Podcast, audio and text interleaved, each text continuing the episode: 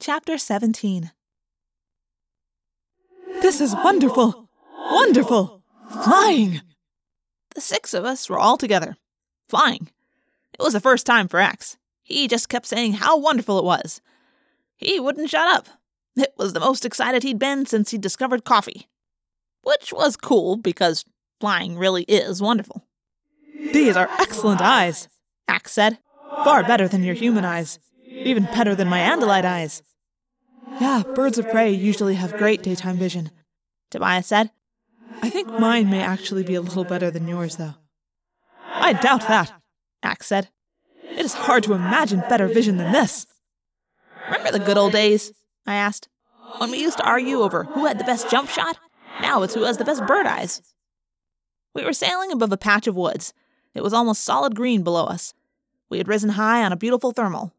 The thermal is like a warm bubble of air that acts like an elevator, letting you soar high with almost no effort. We hoped there were no bird watchers down in the woods. We made a very unlikely flock a red tailed hawk, a falcon, a harrier, a bald eagle, and two ospreys. We kept some distance between us so it wouldn't be too obvious that we were together. Also, the eagle, who was Rachel, was carrying something that looked like a small TV remote control. She was the biggest bird. She got stuck lifting the weight.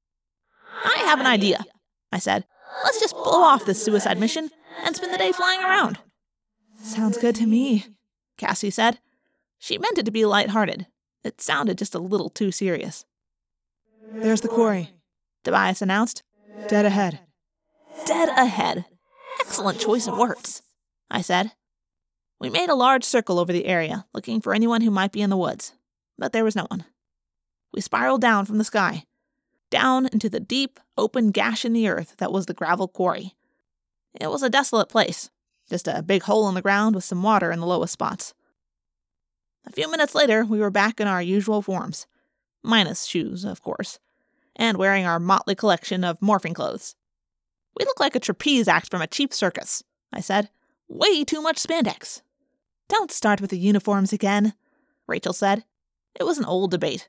I would say how we needed some decent superhero uniforms, you know, like the X Men or whatever. But now I realized I shouldn't be talking that way, as if we were all going to be together in the future. I couldn't tell if Jake had told any of the others that I was quitting. Probably he had told Cassie. I doubted Rachel knew, or she would have said something. The same with Tobias. And Ax? Who knew with Ax? He was still a mystery to us. It was one of the things I would miss after I quit. I mean, how often do you get to hang out with a real alien? That and the flying. I would miss the flying. But if I was out, I had to be out all the way. I guess I must have looked morose, sitting there on a pile of rocks, thinking. Jake came over and kind of gave me a shove. You know, in a friendly way. Come on, we need to get back under that overhang. Get out of sight. Great, I said. The rocks will fall and crush us, and we won't have to worry about the Yeerks. There was a sort of shallow cave in the quarry wall. Not deep at all, but it would hide us from anyone flying over. Well, Jake said, let's try this out. Ax, you ready to trigger that thing? Yes, I am very ready, Prince Jake. Jake looked around at everyone. You all ready to go into your various morphs? We nodded, all except Ax. See, we were all going into Morph, our strongest, deadliest morphs, in order to take care of the Yeerk crew when they came. But Ax didn't have anything but a shark, a lobster, an ant, and a harrier. We figured he was better off in his own Andalite body, which was plenty dangerous. Okay, Ax, do it. Everyone, morph. And let's keep our fingers crossed, I added. Or talons, claws, or hooves, as the case may be. Ax pressed a button on the distress beacon. As far as we could tell, nothing happened. It is working, he assured us. So, Rachel, Cassie, Jake, and I began to morph. These were all morphs we had done before. There would be no battle to maintain control over the animal mind. Rachel went into her elephant morph. We figured we might need that brute strength and size. Jake slowly became a tiger. Cassie used her wolf morph, and I focused on my gorilla. What a freak scene this is! I laughed as the changes began. Anyone who'd stumbled onto this would think he'd lost his mind. It was definitely odd. You haven't seen weird till you've seen pretty, blonde supermodel Rachel grow a trunk as thick as a small tree and ears the size of umbrellas. Or Cassie growing gray fur over every inch of her body, falling to all fours and baring long yellow teeth. And then there was Jake. Huge curved claws grew from his fingers. A snake like tail whipped out behind him. Orange and black fur covered him. And when he was done, he was a full grown tiger, almost 10 feet from his nose to his tail. Easily 400 pounds. If something deadly can ever be beautiful, it's a tiger.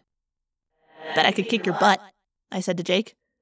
Yeah, monkey boy, I don't think so. Hey, I could stomp both of you, Rachel said. She walked closer, swinging her trunk and flaring her ears out.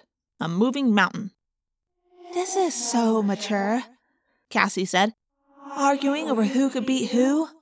Ha! You're only saying that because we can all kick your butt, Wolfie, I pointed out. As if, Cassie protested. You'd have to catch me first, and I could still be running long after the three of you were worn out and fast asleep. You have an amazing variety of animals on your planet, Ax said. Someday, when the Yeerks are defeated, Andalites will come here simply to try out the many animal forms. It would be like a vacation. Joe Andalite, you've won the Super Bowl. Now, where are you going? I said, mimicking the Disney World commercials. I'm going to Earth to turn into a lobster. I don't understand, Ax said. I started to explain, but just then a red light began to flash on Ax's homemade distress beacon. The response signal. They are coming. Quick, everyone to your places, Jake said. He slunk away, liquid power, to hide in the shadow of a boulder. Rachel pressed back under the shallow overhang. Cassie trotted to a spot to the right of Jake, and I tried not to look like a 400 pound gorilla behind a pile of gravel. Tobias flapped hard, struggling to gain altitude. Swoosh! It came in low, just above tree level, then disappeared before turning to come back. A bug fighter, just as we'd planned. Here's your ride home, Ax, I said.